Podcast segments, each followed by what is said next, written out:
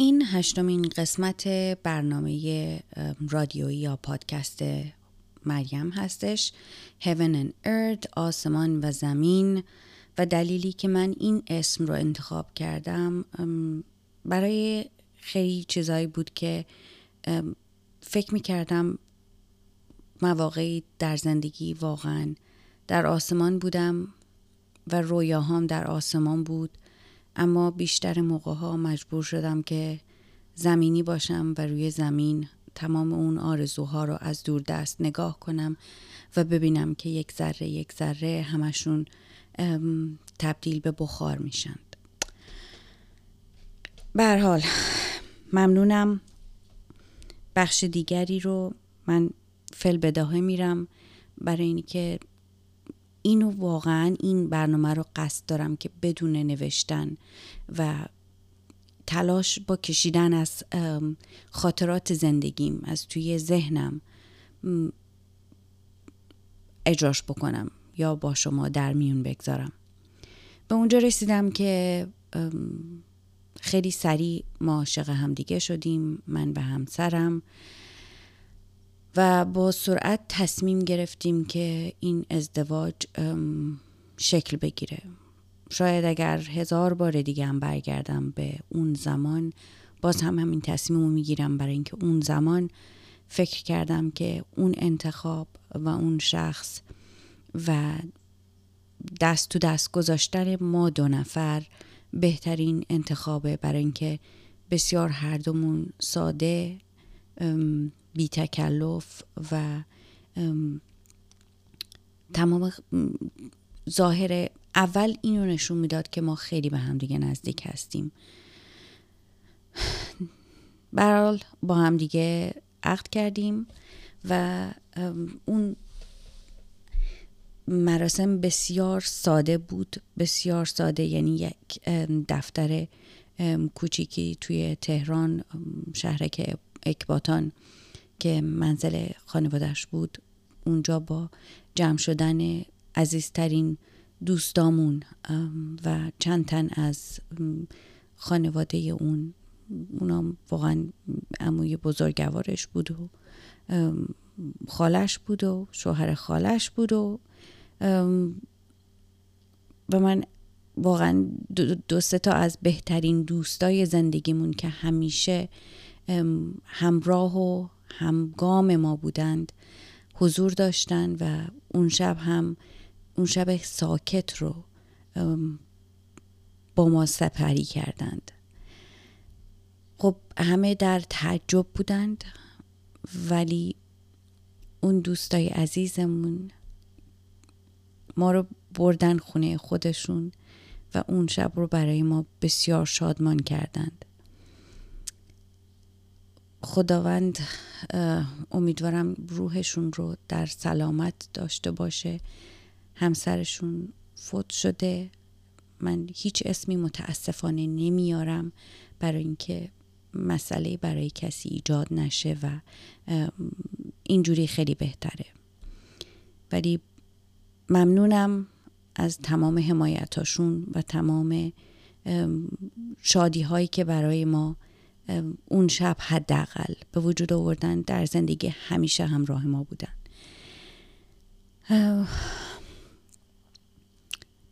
مریم خوشحال مریم هیجان زده مریمی که فکر کرد بالاخره از سوار زندگیش با سادگی و زیبایی و کمی شیطنت و کمی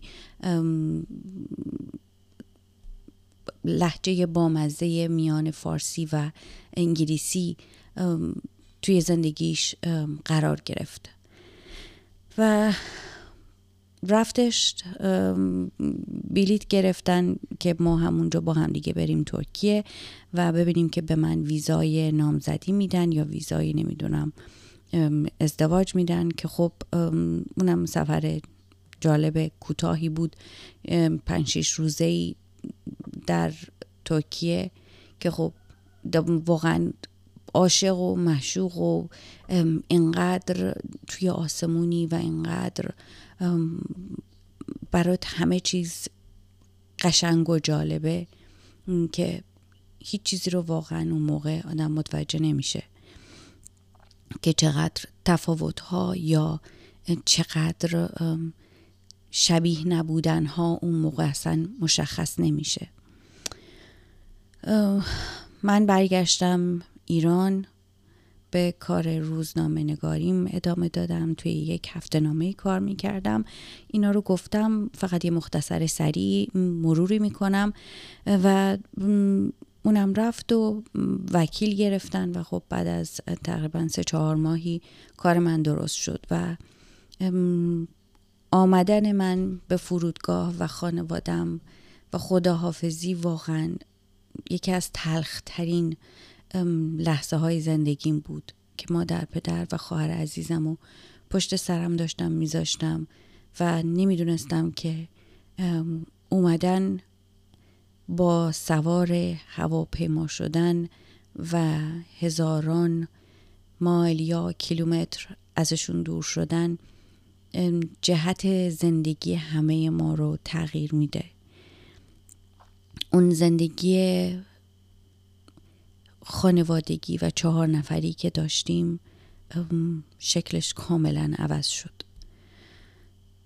بعدها مادرم بهم گفت که وقتی که از فرودگاه داشتن به خونه برمیگشتن اونجا توی راه پدرم با صدا گریه کرده. تمام راه و با صدا گریه کرده. رابطه من و پدرم بسیار قوی محکم و خیلی سخت توضیحش دادن. واقعا مرد بسیار خوبی بود و هست و بهش افتخار می‌کنم. درسته اشتباه های مردان زندگی ایرانی رو به دلیل تربیت های اشتباه داشت. ولی هم من هم خواهرم همه اونها رو واقعا فراموش کردیم و تنها چیزی که الان توی ذهنم از پدرم هست فقط مردانگیش بزرگیش کمک کردنهاش به مردم چیزایی که به ما یاد داد که ما رو روی پای خودمون مسلط بکنه و این قدرت رو بهمون داد که به خودمون باور داشته باشیم. اینها رو همه رو مدیون پدرم هستم. و خودش می‌دونه که چقدر برام عزیزه. حال به آمریکا رسیدیم. نه نه نه نه نه نه نه. به آمریکا نرسیدیم. قسمت بزرگش یعنی اولین برخورد من برخورد نزدیک من با همسرم که آشنا باهاش نبودم و فکر می‌کردم که خیلی می‌تونم دوستش داشته باشم. سفری بود که به دوبی داشتیم تا اونجا گرین کارت گرین کارت من رو بتونیم بگیریم و من اجازه ورود به آمریکا داشته باشم. تقریبا نه روزی ما اونجا بودیم. هوا هم بسیار گرم و خب واقعا من حالم بد بود. متاسفانه نمی‌تونم جزئیات مسائلی که پیش اومد رو بگم چون برای من مسئله ای نیست ولی دلم نمی‌خواد که کسی آزارده بشه و مخصوصا که می‌دونم که مادر پدرم خیلی خوشحال نیستن از اینی که من این اصلا این برنامه رو دارم به اجرا می‌ذارم. می‌دونم که خیلی خوشایندشون نیست به خاطر اینی که حال همون مسائلی که همیشه باش درگیر بودیم هنوز توی ذهن هممون هستش. بر حال خیلی سخته که نخوام بگم ولی یکی از مسائل خیلی سخت عمیق و حل نشدنی ناشدنی ما با هم دیگه و با همسرم این بود که مسئله سکس بود. یعنی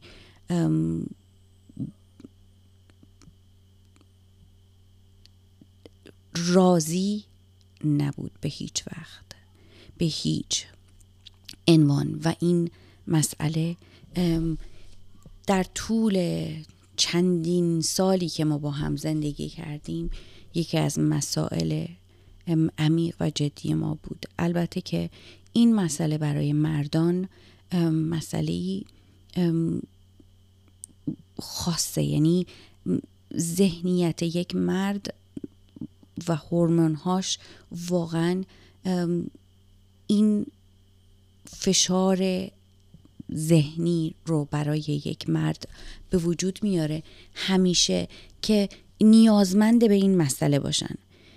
و زنها مخصوصا زنهایی که البته من سنتی نبودم من ولی به حال با یه تربیتی بزرگ شده بودم با یک فشاری بزرگ شده بودم که مسئله سکس توی زندگی ما یه مسئله خیلی صحبت نکن بود. یعنی نباید راجبش خیلی فکر می‌کردیم. یعنی اصلا واقعا کسی راجبش توی خونه با با ما صحبت نکرده بود. یه چیزی بود که لابد باید از نو از خودمون می‌دونستیم از نمی‌دونم.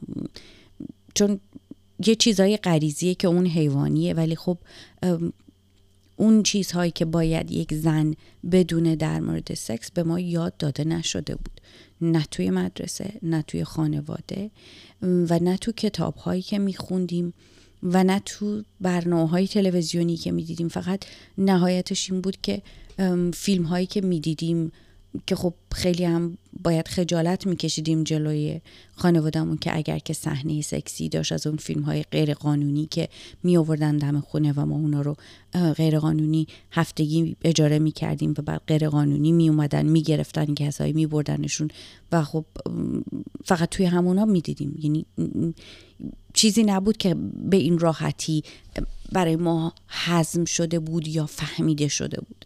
بر حال این این تنش بین من و همسرم مدام بود. یعنی برای من مسئله نزدیک شدن یک مسئله کاملا عشقی و دوست داشتنی بود. یعنی این چیزی بود که توی ذهنم برای خودم ساخته بودم.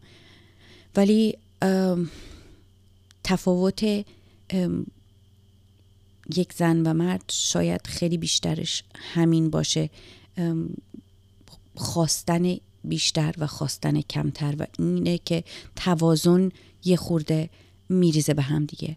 ولی در مورد این فرد متاسفانه بیش از حد بود. یعنی بیمارگونه بود.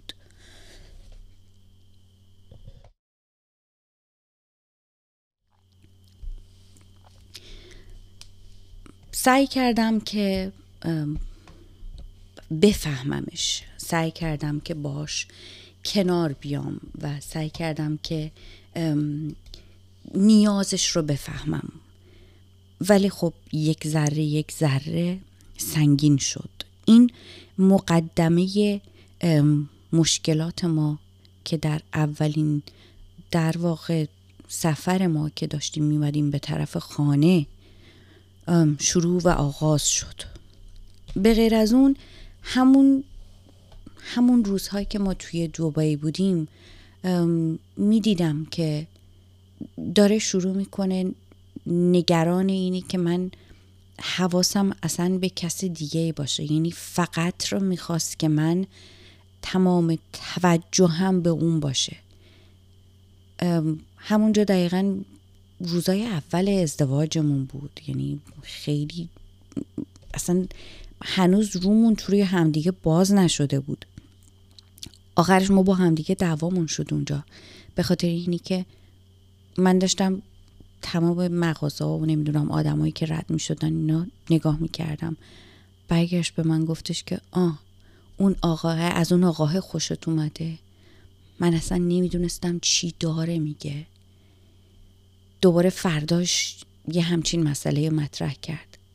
حال دوامون شد یعنی اولین بحثمون اونجا اتفاق افتاد. چون اصلا واقعا متوجه این چیزی که می‌گفت نبودم. نمی‌دونستم که منی که الان دستم گذاشتم توی دست تو و با خوشحالی اومدم وارد زندگی تو وارد تخت تو وارد سرم روی بالش تو بذارم. الان دارم به یه کسی که اینجا ناآشنا توی دوبی اینجا نشسته سر اون نمی‌دونم رستوران یا اینور یا اونور دارم نگاه می‌کنم و فکر کنم که از اون داره خوشم میاد. اینه اصلا این این مسئله باز دوباره از اون مسائل بیمارگونه عجیب و غریبی بود که نمی‌تونستم نمی‌تونستم بفهممش. مسئله اعتماد به نفس مسئله دیگری بود که یعنی از همونجا من متوجه شدم که خیلی اعتماد به نفس بسیار ضعیفه. خیلی خیلی متفاوت بود و این همون اطمینان نداشتن به خود باعث می شد که این صحبت ها پیش بیاد. یعنی وقتی که ما می‌رفتیم که حتی داشتیم می‌رفتیم برای سفارت که بخوایم گرین کارت رو بگیریم دو دفعه رفتیم. این هر دو دفعه البته هوا واقعا گرم بود. یعنی اینو نباید با هم دیگه قاطیش بکنم. ولی هیجان و نگرانی که براش به وجود می اومد به قدری زیاد بود و عرق می کرد و کلافه می شد بعد فکرش قاطی می شد این اصلا و من نمی‌دونستم باید چیکار کنم چه جوری آرومش کنم چون نمی‌تونستم آرومش کنم. انقدر هیجان زده شده بود و انقدر هیجان زده شده بود که اصلا یعنی هیچ چیزی هیچ من که دکتر نبودم که نمی‌دونستم که چه جوری باید با یه همچی مسئله باید برخورد بکنیم خلاصه گرین کارت گرفتیم. من که اون ده روز یا نه روز همش روی تخت افتاده بودم. به قدری حالم بد بود و اصلا نمی‌تونستم از در هتل که برم بیرون. یعنی واقعا از دوبه من خاطره ای که دارم اینی که تمام مدت مریض بودم که خودش همون یه روز که خیلی خیلی حالم بد شده بود رفت برای من توی اون گرمای کوفتی تابستون. واقعا اونجا وحشتناکه رفته بود نمی‌دونم کجا سوپ گرفته بود نمی‌دونم چرا از هتلم سوپ نگرفته بود. همون مسائل اقتصادی هم از همون اول یکی از چیزهایی بود که ما متاسفانه باهاش مسئله داشتیم اینی که همه چیز باید به حال مراقب خرج کردنمون می بودیم. حالا اینا رو می‌رسم بهش.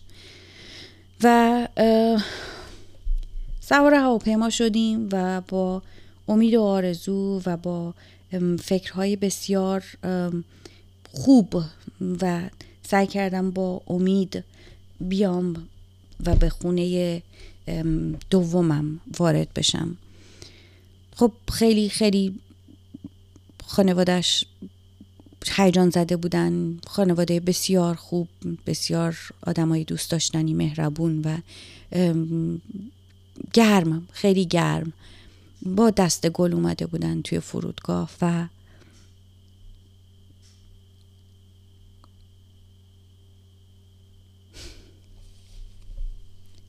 من بغل کردن برای اولین بار. مادر و پدرش. برادرش خالش و یادم نیست. فکر کنم همین.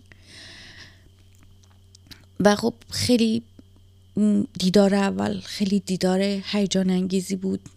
خوشحال بودم که اگر از خانوادم دور شدم وارد خانواده شدم که اونام خیلی با هم دیگه گرم هستن و دستشون توی دست هم دیگه است. و جاده که داشتیم می اومدیم از لس آنجلس تا شهر ما تقریبا یک ساعتی راه بود و ماشین خودش رو آورده بودن که یعنی مثلا با ماشین خودش سوار شدیم من و اون. به حال عروس بودیم و داماد بودیم و می‌خواستن که یعنی مثلا این احساس رو بهمون بدن که خیلی احساس نمی‌دونم عروس دامادی بکنیم. که خب اینا همه کارهای قشنگی بود که انجام دادن و هیچ وقت هم یادم نمیره. توی راه که داشتیم اومدیم یک قسمتی هستش که از تپهی که میاد خیلی سربالایی بلندیه توی جاده وان وقتی که میایم پایین و می‌رسیم به شهر ونتورا یعنی ونتورا کانتی وقتی که داشتیم این پایین به هم گفتش که این هم شهر ماست. خوشحالم که بالاخره تونستم بهت نشونش بدم. خیلی چیزای قشنگی هست که می‌خوام بهت توش نشون بدم. و هنوز که هنوزه الان بعد از بیست و چهار سال تقریبا هنوز از اون جاده که هر روز میام و از اون تپه که میام پایین هر دفعه امکان نداره که این جمله یادم نیفته.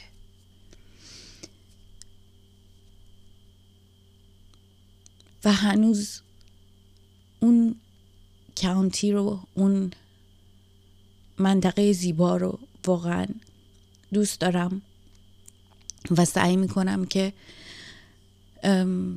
از بودن درش درش لذت ببرم. هرچند که زندگی شکل دیگری است الانه. اومدیم و به خونمون رسیدیم. برای اولین بار به خانه وارد می شدم که نمیشناختمش. به شهری وارد می شدم که برام کاملا غریبه بود. زبانش شکلش جاده هاش مردمش بوهاش صداهاش آسمونش اصلا همه چیز متفاوت بود. خیلی ساکت بود. از شهر شلوغ تهران و اصفهان اومدن. توی آمریکا نمی‌دونم چرا انقدر سکوت بود. خیلی همه چیز آروم بود. در خونه سبز و پشت در خونه برای من خوش آمد گویی زده بودن و خب وارد شدم. خسته بودیم خیلی خسته بودیم و متوجه شدم که من و همسرم با خانواده همسرم با همدیگه در یک خانه زندگی می‌کنیم و این نمی‌دونم این ظاهرا برنامه بوده که گذاشته بودن و حالا اونم دلایل خودش رو داره که خب خیلی دلم نمی‌خواد که بهش اشاره بکنم. ولی وارد خونه شدم که فقط من و اون نبودیم. خانواده بود و ما بودیم. و چمدونم و وسایلی که از ایران آورده بودم نمی‌دونم یادم نیست فکر کنم سه تا چمدون داشتم آوردم و از فردا شروع کردم وسایلم رو باز کردن. خیلی احساس قربت و غریبی چیز عجیبی بود. احساسی که می‌خواستی بهشون احترام بذاری و می‌خواستن تو رو شکل یک عروسک زیبا درستت بکنن. من ابروهای منو می‌خواستن درست بکنن ابروهای منو برداشتن باریک کردن. بعد من هیچی نم نگفتم. بعدها فکر می‌کردم چرا من هیچ وقت به اینا هیچی نمیگم. به خاطر اینکه می‌خواستم بهشون احترام بذارم هیچی بهشون نگفته بودم. متنفر بودم از اون مدتی که ابروهای من به اون باریکی شده بود. مثلا هیچ وقت خودم اونجوری دوست نداشتم. موهای من رو رنگ کردن. نمی‌دونم. برام یه پیراهن و لباسای که خودشون دوست داشتن منو بردن میسیز. می‌دونم اینا همه محبت هایی بود که فکر می‌کردن که خب بهتری محبت هاست ولی خب شکل لباس ها و شکل چیزهایی که انتخاب شده بود با اونا بود. من تا مدت زیادی زندگیم و راه و روشم تصمیمام همش با اونا بود به دلیلی که من هیچ جایی رو نمیشناختم نمی‌دونستم و خب همه چیز رو می‌خواستن به من توضیح بدن و این خیلی قشنگ بود خیلی خوب بود. برای اینکه بالاخره فکر می‌کردن که باید منو راه بندازن که توی مملکتی که کاملا غریب هستم همه چیز رو یاد بگیرم. و بابت اینها همیشه متشکر هستم از همشون. از تمام خوبیاشون و خوبیهاش.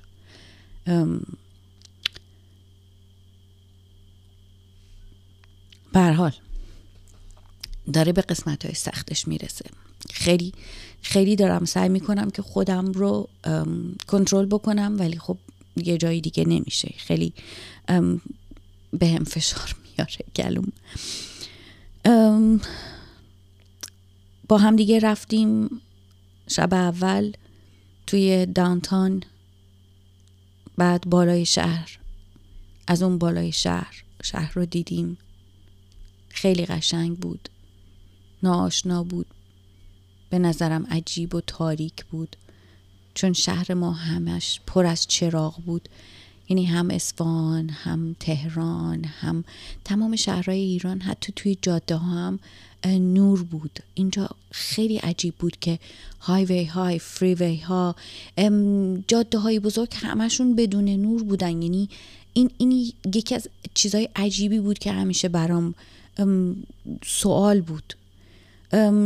یه چیز دیگه خیلی عجیب بود این که چرا آشغالاشون رو هفته یه بار اینا می‌برن؟ یه سطل بزرگ که آشغال هی هر روز می‌رفتن مینداختن توش و این هفته یه بار بعد میذاشتیمش بیرون این آشغالا رو میبردن. ما یک شب در میون توی اصفهان یا همون تهران آشغالای ما رو میمدن تخلیه می‌کردن و اینا برای من چیزای عجیب اولیه برخوردهای اولیه زندگیم با آمریکا بود. خلاصه رفتیم اولین کارهایی که کردیم social security apply کردیم یعنی برای نمره که وجودی اینجا یا نمی‌دونم مثل الان فکر کنم ایران کارت ملی همین دقیقا اسم و هویت رو داره مثل همه. فایل کردیم پر کردیم و بعد از اون برای گرین کارت هم باید می اومد که تقریبا یک ماهه اومدش که خب چه روز خوبی بود وقتی که توی پست می اومد و همون نامه ها رو چک کردن وقتی که باکس باکس بود جایی که نامه ها رو میذاشتن. باید یه راه کوچولویی می‌رفتیم در اون باکس رو باز می‌کردیم و هر روز نامه میومد و هر روز که برای من از ایران میومد بو می‌کردم نامه ها رو روی قلبم میذاشتم روی وجودم میذاشتم. و دوری از خانواده خیلی سخت بود. هیچ وقت اینقدر دور نشده بودم.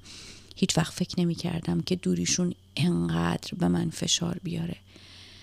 خیلی با هم دیگه با خانوادم صحبت می‌کردم البته قیمت تلفنم موقع خیلی زیاد بود. ولی خب فکر می‌کنم تونستم حداقل پولایی که با خودم آورده بودم حداقل هزینه تلفنم رو می‌تونستم بدم با خیلی چیزای دیگه که مثلا چیزای اولیه که می‌تونستم بخرم یعنی دستم بالاخره هنوز توی جیب خودم بود. ولی اولین کاری که کردم گفتم که می‌خوام کار بگیرم.